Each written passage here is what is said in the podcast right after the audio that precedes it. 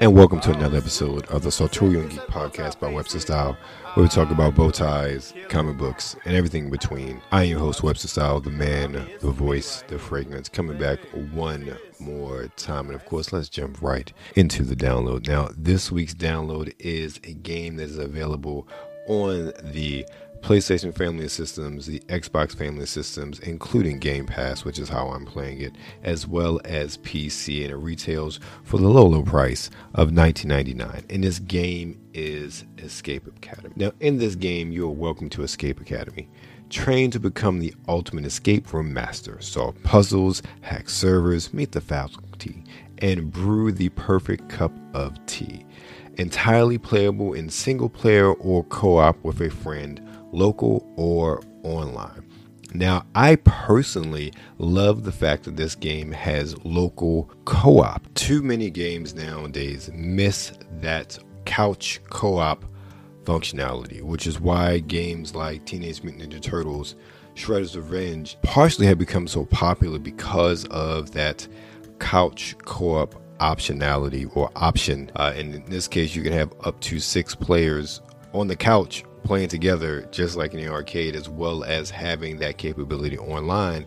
And the fact that escape academy again a smaller game does offer that two player couch co-op and escaping these escape rooms is really a testament to the thought that the game makers put into it. So i am definitely excited to try that out. I haven't tried it out quite yet well at all but I am looking forward to uh, getting my partner and sitting down and trying to work through these escape rooms as a team. So that's my take on the download for this week. Escape Academy, and again, is on PC, PS4 and 5, Xbox One, S, X and is available through Xbox Game Pass via the cloud, console, and I believe PC as well. And if you're purchasing it, it can be purchased for the very low price of $19.99. Now, the spotlight this week goes to Blerdcon. This past weekend, at least at the time of this recording, was the, I believe, the fifth annual Ver- Blerdcon. Um, unfortunately, 2020s was canceled due to the virus, but 21 did happen as well as 17, 18, and 19. So, no, this is technically the fifth one then. Yeah, the fifth one. What was it? Anyway, I forget. Uh, when exactly the first one was, I know I'd been to every one except for last year's, and let me tell you, it was wonderful. It was it was really great. Not my only caveat, but my only I guess maybe dissatisfaction. Not even dissatisfaction. I, just whether there were more sort of celebrity guests there, uh, and this year and and cosplayers. Not that the ones that weren't there weren't great. Orlando Jones, however, I did not get to interact with him at all. I've heard nothing but great things about his interaction with the fans, as well as the sessions he put on as well, and the insight that he gave.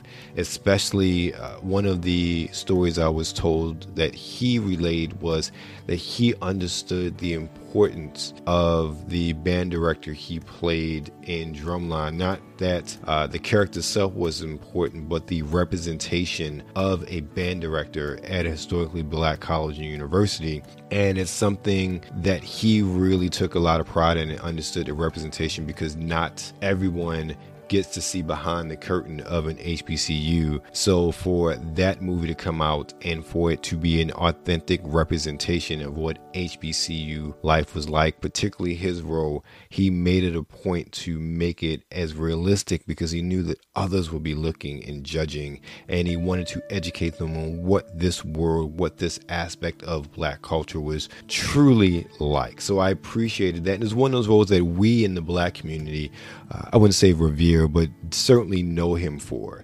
And the fact that as an actor, he, as a whole, I don't know too many of his roles where, in hearing him talk and hearing his interviews, he doesn't take seriously and understand the importance of what he gives to a role and what he's trying to represent. So I definitely appreciated that uh, and just his his whole demeanor being there. And he was he was such a part of the con. He wasn't like a celebrity isolated from everyone else. He was just a part of the convention. I love that about uh, Mr. Orlando Jones. In addition to him, you had various cosplayers who were there, who were who were guests, and, and some were local, some were not. But it was just a really fun experience. I will say this, and this is one of the things I love about Blerdcon. It's the panels and the different types of panels that you have. Uh, if you've been watching uh, my channel over the years, or not just the years, but the months, but years as well. You know, I've done a sartorial and geek panel at Blurcat, Blerdcon, not Blurcast. Um, and this will be a, this year was the third one and i was joined again by my panelist uh, dana from good red herring as well as will map uh, from willmap.com and this year we were joined by frenchie from Jaimoda llc if you've seen me on Instagram, especially during the height of the uh, pandemic. Uh, all of my Webster style masks and my other masks were all handcrafted by her. So I drafted her for this panel, and we had a phenomenal panel uh, just talking about geek style sort of the future, how to incorporate your fandom into your dress, how to even gave this young one young woman a pretty much a consultation between the four of us. It was just really a, a great experience, and I'm looking forward to seeing how we can expand this uh, both in time and what we can offer as a collective uh, next year because we just had an enjoyable time. And it seems as though, from my personal perspective, for this being the third one, this is absolutely the best one ever, uh, not just with regards to the content we put out, but the attendance as well as the interaction with the crowd as well. Was just awesome. Also attended a couple other panels. The Blerd Mom panel was a really good one. It's very interesting hearing uh, not just moms but parents in general talk about how they navigate the being a blerd with children who are blurs and things that they do as far as pacing basic parenting. It's, it's great to hear that conversation. I don't think we have those conversations enough uh, when it comes to us, as well as it was the uh, Black Girls convo. I forget what it was with. Um, Lucy, I forget her name. I follow her on Instagram. Um, and that conversation that reared off a lot into representation and other things. It was a, a very robust panel, not as structured as I would uh, like. And that's me from moderating panels, uh, both personally and professionally, for years and being a part of them. There's a certain structure, so it wasn't a whole lot of structure there, but it did offer a very good conversation, uh, which is what I really enjoy most about many of the panels at Blerdcon. Of course, the cosplay was was on point. The arcade was awesome with the arcade machines, with the home systems. It was just free for all. You had the tabletop room, you had the anime room pumping out anime from the DC Anime Club 24 hours a day. It was a non-stop party. And let's talk about the food trucks and the concert stage outside.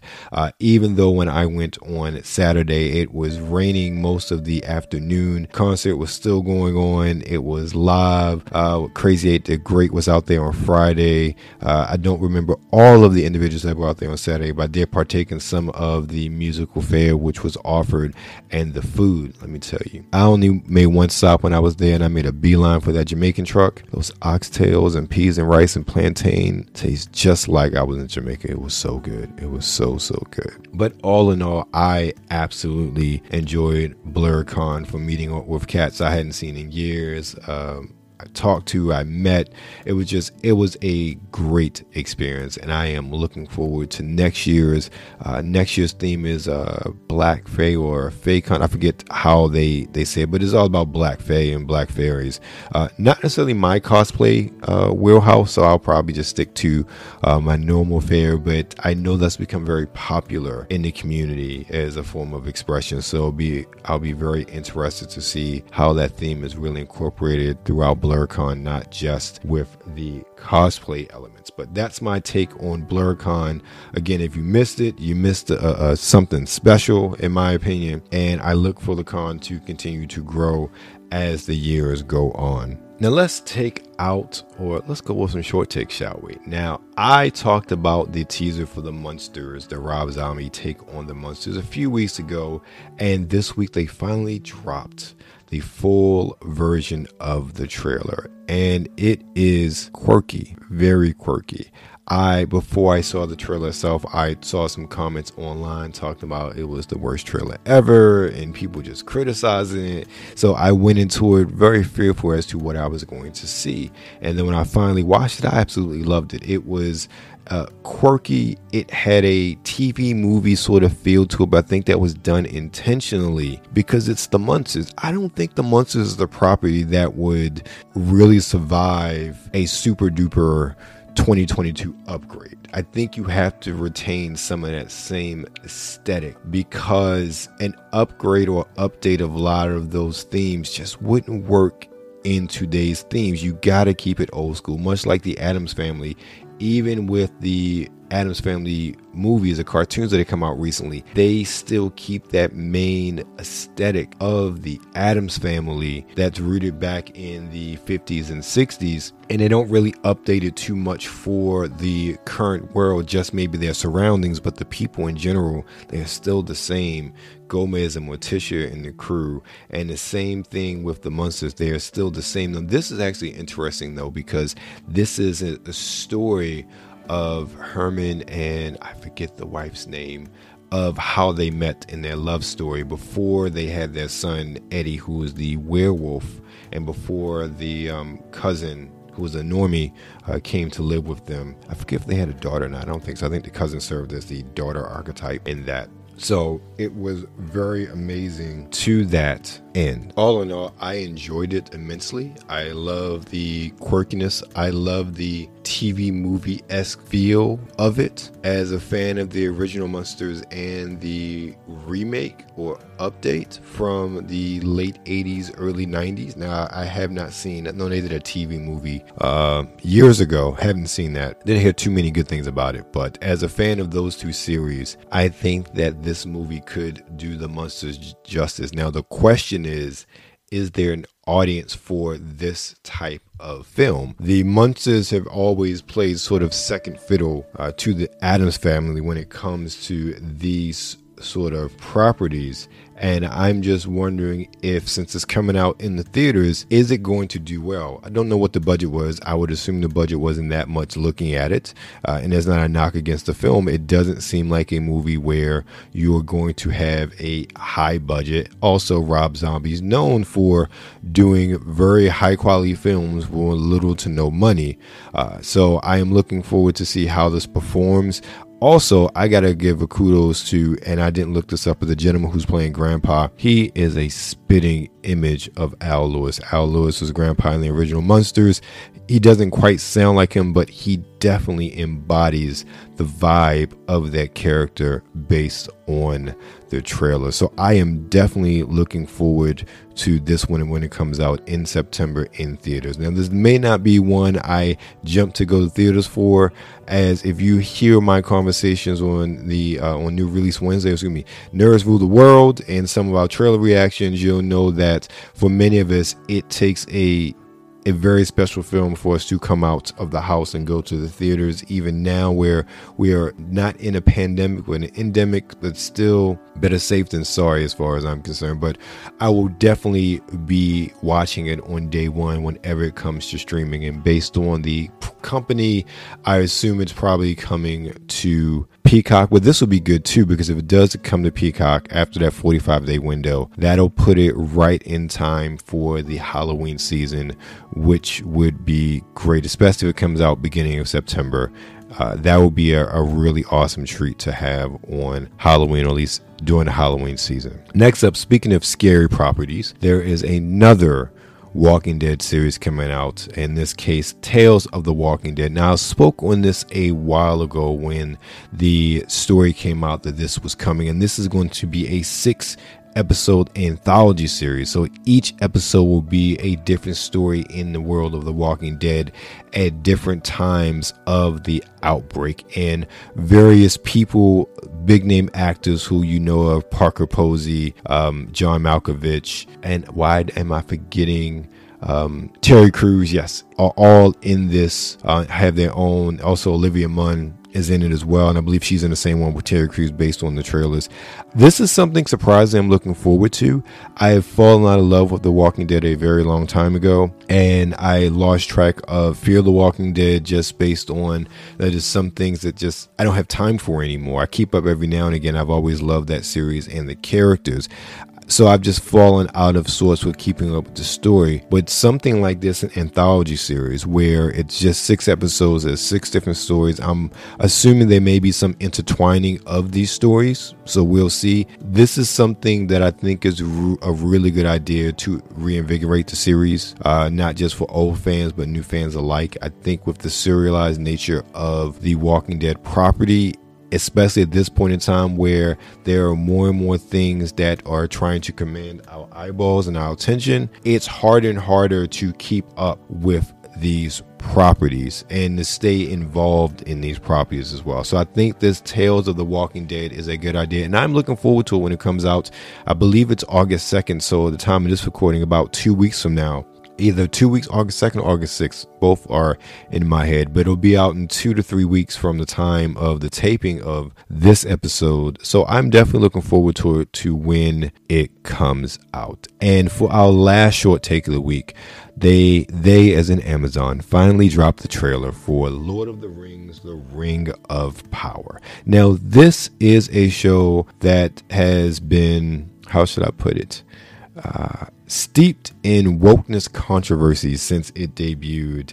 And that's without a single trailer or anything. And, and, it was just utterly stupid as far as people being up in arms as to changes they were making and so on and so forth when it came to this. Now, this is a property that is based on J.R. Tolkien's work, but is not directly inspired from the book because this happens, excuse me, taken from the book because this happens before um, The Hobbit, before the Lord of the Rings trilogy.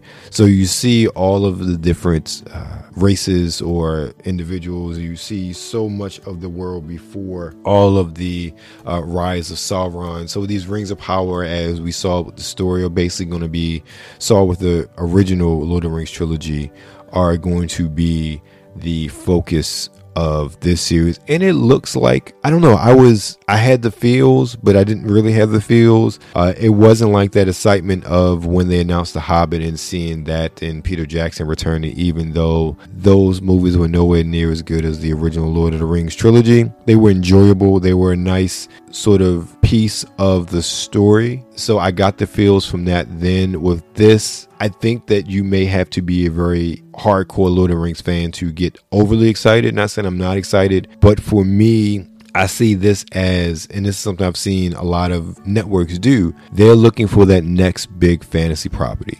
HBO had such success with Game of Thrones, and now the spin offs are coming out that everyone is trying to replicate Game of Thrones. And I see this is Amazon's way of replicating Game of Thrones with an established property.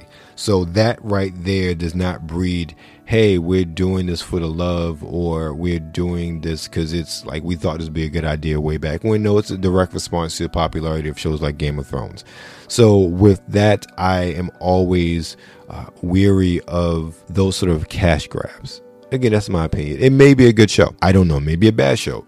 I don't know. I'll reserve judgment for when the show actually comes out, but based on the trailer alone, I'm kind of on the fence. Really, I'm I'm really on the fence as far as this is concerned. It doesn't excite me, doesn't wow me, doesn't make me want to go watch it. But I would definitely sit down and watch an episode or two to get a sense of the show and to see if I like it or not. So that's what the short takes. We're actually going to take a break. Those short takes went very very long this week. Uh, when we come back, we got a whole lot to talk about comics, Miss Marvel, uh, a new uh, segment of trekking out, as well as some sartorial, as well as some fragrance. Stay tuned. Now, it's been a while, but I am very much a fan of indie comics. I have talked about Milestone. Even though Milestone is not really indie, they always feel like an indie property to me because of their autonomy from DC Comics and their ability to tell the stories they want to so I enjoy that. One of the comics that I have really come to love over the past, I can't believe it's been six years now, is Crossing from Red Stylo Media. If you've been listening to the podcast for a while now, you've heard me talk about Crossing before. And this is the main crux of this story is that an annoying goth princess hunts the rookie train conductor who ran her over. She says her death was a murder made to look like a suicide, and she can't cross over until he helps solve the case. So issues one through five had come out over the past few years via Kickstarter, and issue six just dropped on Kickstarter, and I am proud to say I was like number four backing it, but it crossed its threshold of 3500 within just 24 hours. So big shout out to the Red Stylo crew for putting out a quality book that has really garnered a loyal fan base. I am not being paid for this.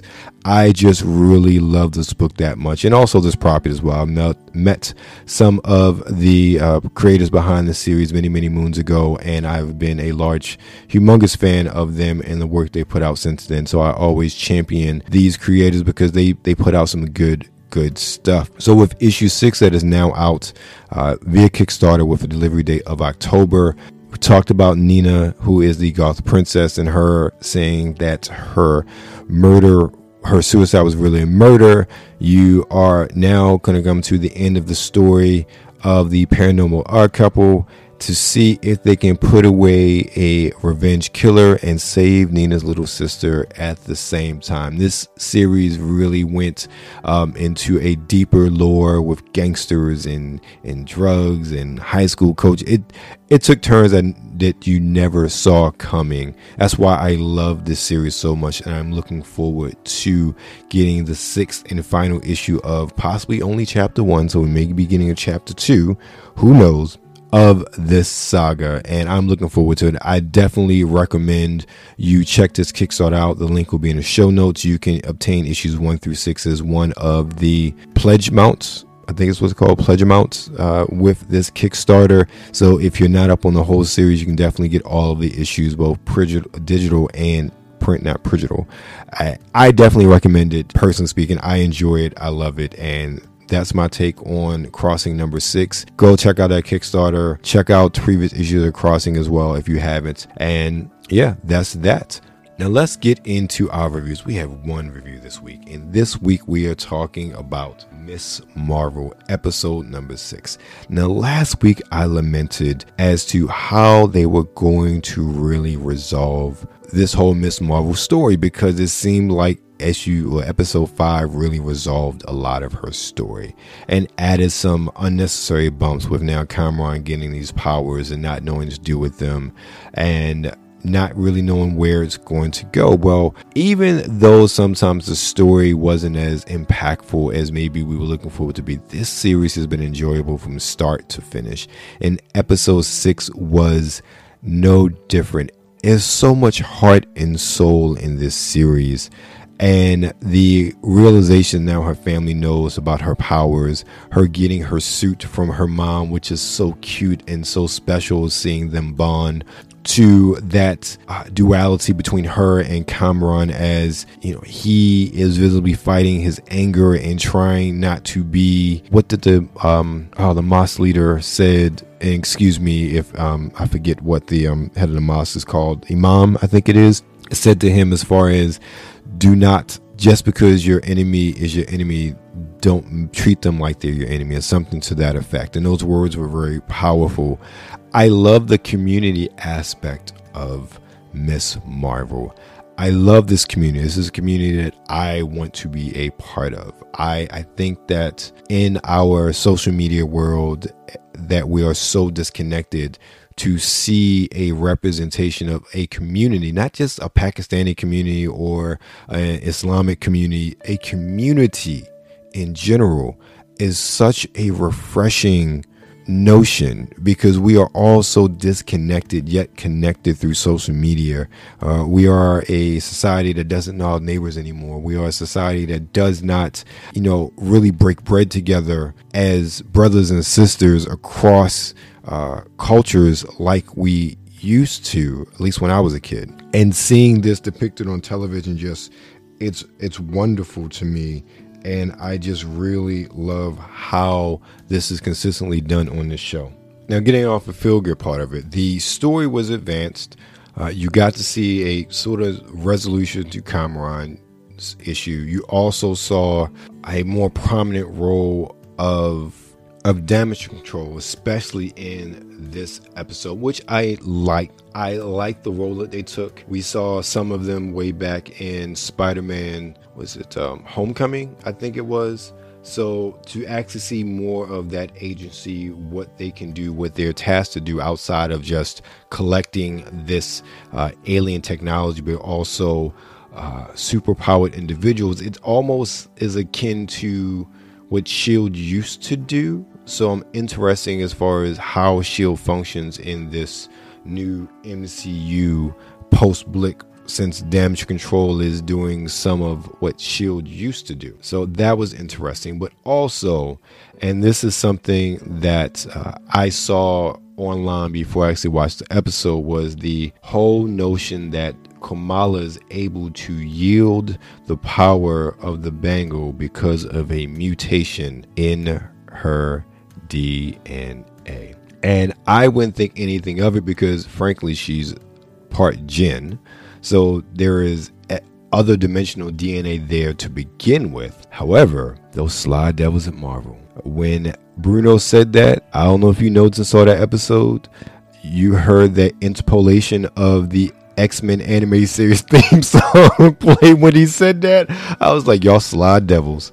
Y'all some dirty dogs for doing that. Now, there has been much speculation now because of this that this is how they are introducing mutants into the MCU. And personally, I don't see it as such. I mean, Kamala is a different entity altogether than human mutation. She is a mutant, or she has a mutation in her DNA, and she is part Jinn so she's not human. So it's almost a play on the Inhumans coupled with a play on the um, X Men as well. So I I like that, but also the after credit scene. Oh man, I was just that was such an Easter egg. That was so wonderful in my opinion. Was if you're a fan of the comics, you know when then when Kamala, the Inhuman version of Kamala, first went through Terrigenesis when she came out of Cocoon, she looked like the very representation representation what she thought beauty was and what she thought a hero was. She came out looking like Captain Marvel well, in the post credit scenes, she somehow change herself into looking like Captain Marvel. And that is how the episode ended. And I was like, man, y'all threw two Easter eggs at us within the span of like 10 minutes. Like, Marvel, y'all some dirty dogs, straight up dirty dogs. So we'll see a continuation of that story in the Marvels, which comes out sometime next year. But I, I think that the aimlessness of Miss Marvel, and I don't mean that to be to slight the series at all. There wasn't a main villain really. Uh, it was more about Kamala and her family, and I think that was very different from what we've seen with other Marvel series. Even well, maybe not so much. Hawkeye was very much about Hawkeye, Hawkeye's family, and Hailee Steinfeld's Hawkeye as well, and her family. And you had that main villain, but let's be real, Kingpin wasn't the main villain. It was a way of introducing him. The the uh, tracksuit mafia, mafia, they were there. Like there were a lot of different moving parts to this. Even gotten in uh, Florence Pugh's Black Widow. There wasn't a central villain that needed to be defeated toward the end. And actually, I'll say that even for a lot of the Marvel series, uh, even Winter Soldier, Falcon and Winter Soldier, there wasn't like you thought you knew what the main villain was, but then you had Captain America slash U.S. agent who ended up becoming a villain as well to a to an extent. So uh, these Marvel series are, are, are different, are different animals when it comes to how things end and how the stories actually progress. And I think now reflecting on it, Miss Marvel wasn't too dissimilar, but I think because of the nature of the character, it just feels so much different than everything else that had come before it as far as how it was executed. But that's my take on Miss Marvel. Now let's get into Star Trek. Unfortunately, obviously, if you listen to last week's Trekking Out, you know that Strange New Worlds has unfortunately ended. And with that, I had two choices to continue this series. Uh, one, start watching Discovery, or two, start watching Lower Decks. I am still on the fence with Discovery, so I decided Lower Decks. And again, I'm not saying Discovery is a bad show. I just have not been feeling it. There's something about Discovery, especially now in comparison to Strange New Worlds, where it just doesn't seem like it fits where it fits in the timeline. I think that's my biggest gripe about Discovery. And it's not the cast, it's the whole presentation. It looks like a new show. Okay, I ain't talking about that one. So Lower Decks. So I decided to check out Lower Decks, especially with the announcement that season three is coming out next month. So I decided to sit down and watch episode one of season one, entitled Second Contact. One of the reasons I hadn't watched Lower Decks before was because I was always concerned about it not being Star Trek enough. It's weird to say that, but there's certain things that just feel like Star Trek, just like Star Wars. There's certain things that feel like Star Wars, and some Star Wars properties that just don't. They feel weird. They feel out of place. You see the characters, you see the backdrops, landscapes, themes, but they just don't feel like they fit. And with Lower Decks, I was always concerned about that, particularly because of its comedic nature. Well, after watching episode one, I'm I'm a fan. I was sold on the comedic nature. I was sold on. I mean, we had a zombie outbreak on the ship, the uh, I forget the name, the USS Christos or something of that nature. Uh, Ciceros, I think is what it is. Correct me if I'm wrong in the emails.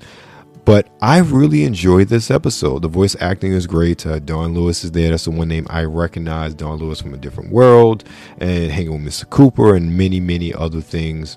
As far as the show is concerned, it was a really fun 24 minutes of television. Definitely one. It's Star Trek where you can watch it with the whole family. Not saying I couldn't watch Strange New Worlds with the whole family or watch Discovery with the whole family or Picard with the whole family. Well, maybe not Picard. Uh, and not because of it's not a good show or a bad show, but sometimes if someone's not steeped in Trek lore, there's some things you have to explain with these series. And Picard is one of those series I feel like I would be explaining to people um, things if they're not familiar. Uh, Discovery, maybe not so much. Uh, definitely not Strange New Worlds. I think Strange New Worlds is a series you can come in um, and not know anything really. But Lower Decks is definitely one that's accessible for everyone in all ages, and it still feels like Star Trek to me. So I really enjoyed it. So I would definitely be covering it more um, as we go along, especially until I don't know the next series is coming out. I don't think there are any new series for the live action front that are coming out until next year, probably the same time frame as uh, this year. So that means Discovery probably coming out January um, January, February. Picard will be coming out May-ish, I think, and that means that Strange New Worlds will be coming out around July time, if not July, May. Yeah. So all around that. So, so first half, first second quarter of next year, we'll probably be seeing all the new Star Trek series drop. So I'm looking forward to riding this one out over the next couple weeks, maybe double up on a few episodes. But this one is definitely one that I'm enjoying. After episode one, Second Contact, I definitely recommend. Now let's talk about some luxury. It's time for the sartorial slice, and over the past few weeks, I have been reviewing the Coach Charter Backpack 24 in signature canvas in a tan rust color. Now, I will tell you personally, I have always been of the notion that uh, luxury isn't exactly as luxurious as they say, especially for the price tags. And I'm always one to look for the best deal that suits my predetermined budget for any particular item. So, a coach bag has never been a bag that's been on my radar. Now, I've never heard anything about Coach as a brand as far as quality. I know that um, there are a couple Coach Wallace and whatnot posters in the house. Uh, again, nothing I've never heard was was bad about the company and quality. I can't say that about all luxury band brands. I'm also not one that wears a lot of labels either. So advertising a brand, especially when a backpack is $350 and I'm pretty much a walking billboard for you, has never been my style at all. So that's another reason why coach and brands like that have never been on my radar because I am not paying you and then walking around endorsing you. That's just me, personally speaking. But when I was contacted about reviewing this bag, this backpack, of course I said yes. What kind of fool do you take me for? Yes, I'm going to take a coach bag for review. So I received the bag. Uh, the unboxing is on Instagram and on websterstyle.com. So with that, I've been using it for a few weeks. I've used it for my walks. I've also uh, used it for my bag for Blerdcon uh, with my my tablet, my mini Surface, as well as uh, battery packs, uh, another phone or two just for taking pictures and video uh, in case my regular phone died, as well as water and some snacks. Always take snacks with you to conventions, ladies and gentlemen, because the food prices are high. So, I will say I am very impressed with the quality of the bag. It is a, a very sturdy bag uh, first and foremost. I, I, would expect for a $350 retail price tag of US, it will be a sturdy bag. It is also very tightly constructed. There isn't a lot of wiggle room uh, with the canvas and leather combination of the bag. I do love the tan color. I have a, I'm very predisposed if I want a leather bag. I want it in that sort of tannish caramel uh, rust colors, tan rust in this as far as official description. I really like that. I like the way that can counter whatever suit you're wearing, especially if you're wearing something like a navy suit or a gray suit. I, I love the counter with that. Now, if you listened a few weeks before, uh, you noticed I talked about not wearing a backpack with a suit, and I am still very much on that bandwagon. In this case, though, since I was at a convention, and even though I was still dressed in uh, suit and tie attire, one day was cosplay. The second day, I was more casually dressed, so a backpack certainly would fit in both of those occasions. So I really liked it. I it was large enough to carry everything I needed. My only downside to it was it it wasn't as malleable as I would have liked in a backpack, meaning that it's not much wiggle room as far as sticking things in there and having to stretch out a little bit compared to other backpacks where you may be used to, you know, having a little extra room with the material for it to stretch and really for it to be shaped. Because of the stiffness of the backpack, it's not one that I could fit much more into it, but also between some of the stands I had battery packs, water, snacks, and computer, as well as notepad and, and, and wireless uh, charging device.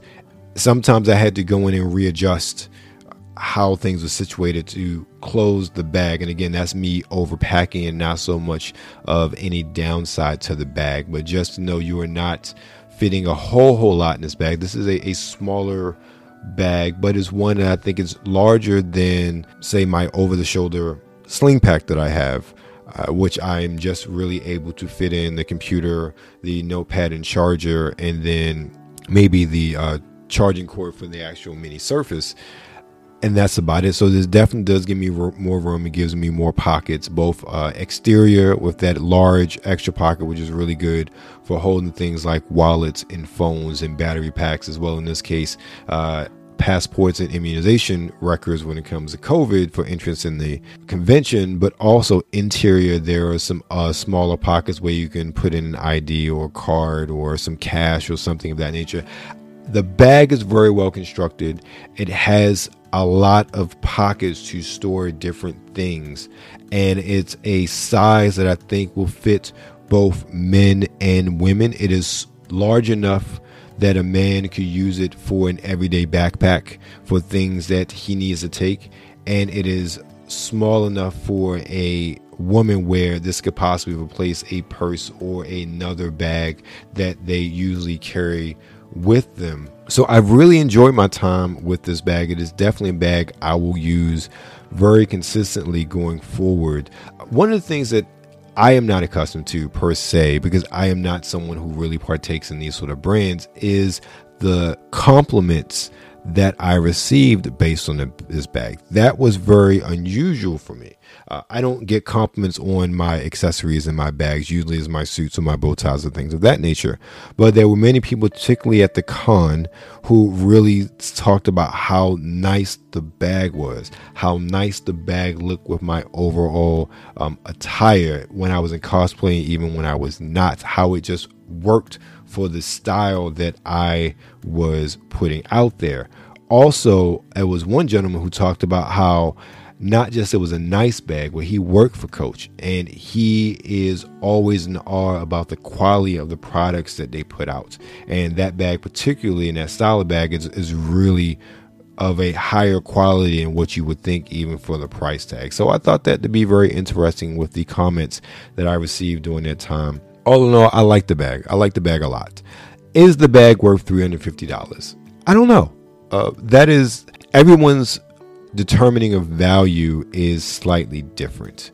Would I go out and run and buy this bag for 350? No. Is it worth 350? I think that's really up to you to decide.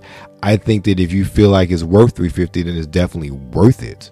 Uh, I can see why it costs that much outside of just the blatant logos all over it, and also I can only imagine the markup on it. But it is it is a high quality bag, and that is something I cannot get away from, regardless of the price, regardless of the endless amount of uh, promotion you're giving to the company. The bag itself is really nice quality, and you you will not go wrong with that. It is definitely based on what I've seen so far. It is something that will last you years. It's a backpack you will buy, then more than likely will last you years to come. You won't be buying another backpack like that one anytime soon. So that's my take on the Coach Backpack 24, Charter Backpack 24 in signature canvas, tan rust color. Moving on some luxury bags, let's talk about some luxury fragrances. Now, last week I talked about Yasuke, Yususe, I forget, Yasuke from Xarmony Fragrances. And this week, I'm going to go back to the world of Xarmony Fragrance, but this time we're looking at Loki. Yes, a fragrance inspired by the Norse trickster himself. Now, with this one, you're going to find notes of jasmine, citrus, white musk, chamomile, herbs, spices, peppermint, vanilla, tobacco, leather, Spanish mahogany, teak wood, sea salt, and grass. Now, even just from that note description, it seems like it plays tricks on your nose as to what sort of fragrance it's supposed to be. Now, it's described as Loki has been described as a full day at the spa. He has been described as having peaceful transitions. He transforms in a way that is so smooth and seamless. At each moment of the day, Loki is giving a different personality.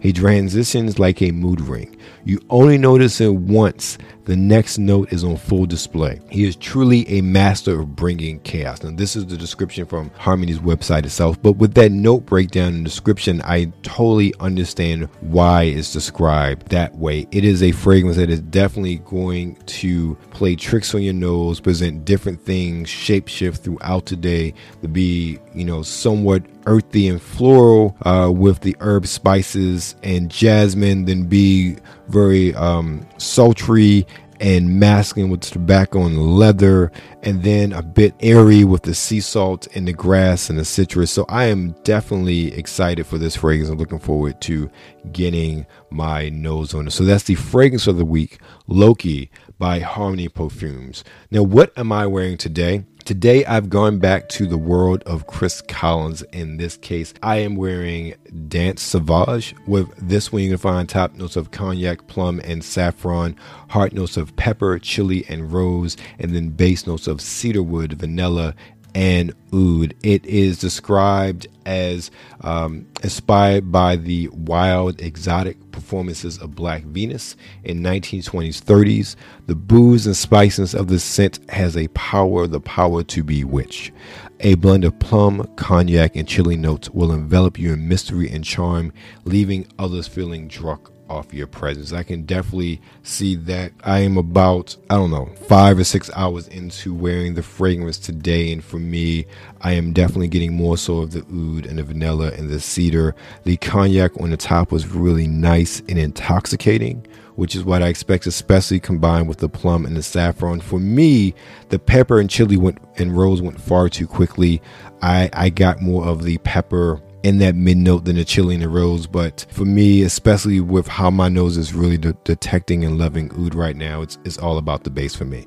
So that's what I'm wearing right now, and that is Danse Sauvage from Chris Collins. And of course, we just finished what I'm wearing, and we are now um, at the end of our program. Be sure to check out our Patreon as well as our affiliate links for Pete and Pedro to get 10% off of anything in the store. In the show notes, be sure to check us out weekly on the NRW checkpoint with my man Brian Sav talking about this week's latest in gaming. Check us out on social media on Instagram at Webster Style and Sartorial Geek, on Twitter at Webster Style, and on TikTok at underscore Webster Style. Be sure to check out anything and everything that is Webster Style at websterstyle.com. And of course, drop us an email at info at websterstylemagazine.com. Remember, everybody, stay safe out there and be blessed.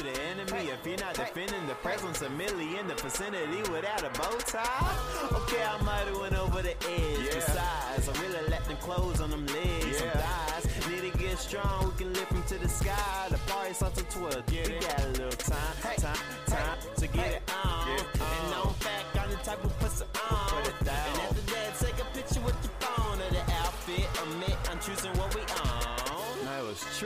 Tuesday. Had to be bow tie Thursday. Had to be. White Wednesday? Uh, I don't. Well, I know last time.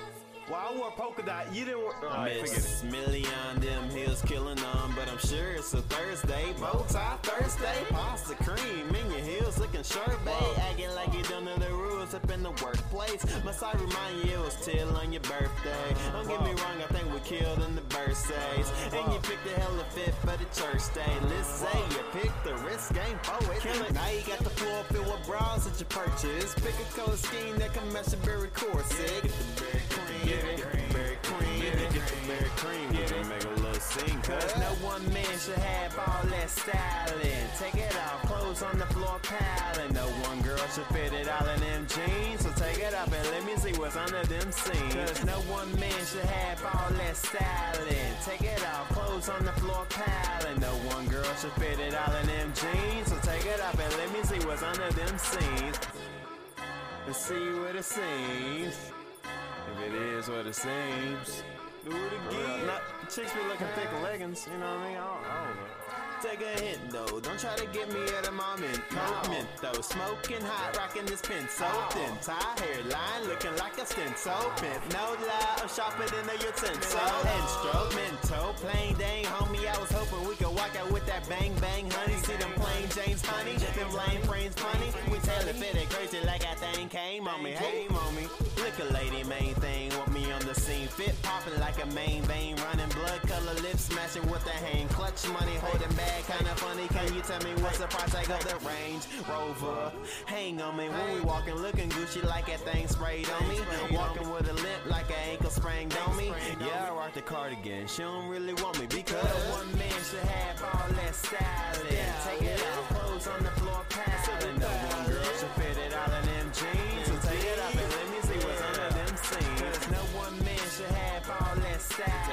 Take it off, clothes on the floor, piling. No one girl should fit it in them jeans. So take it and let me see what's under them seams.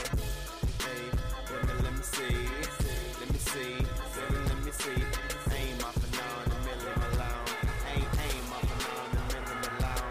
On no one man should have all that styling. Take it off, clothes on the floor piling. No one girl should fit it all in them jeans. So take it off and let me see what's under them seams. Oh, you wanted to? Oh, I completely read that wrong.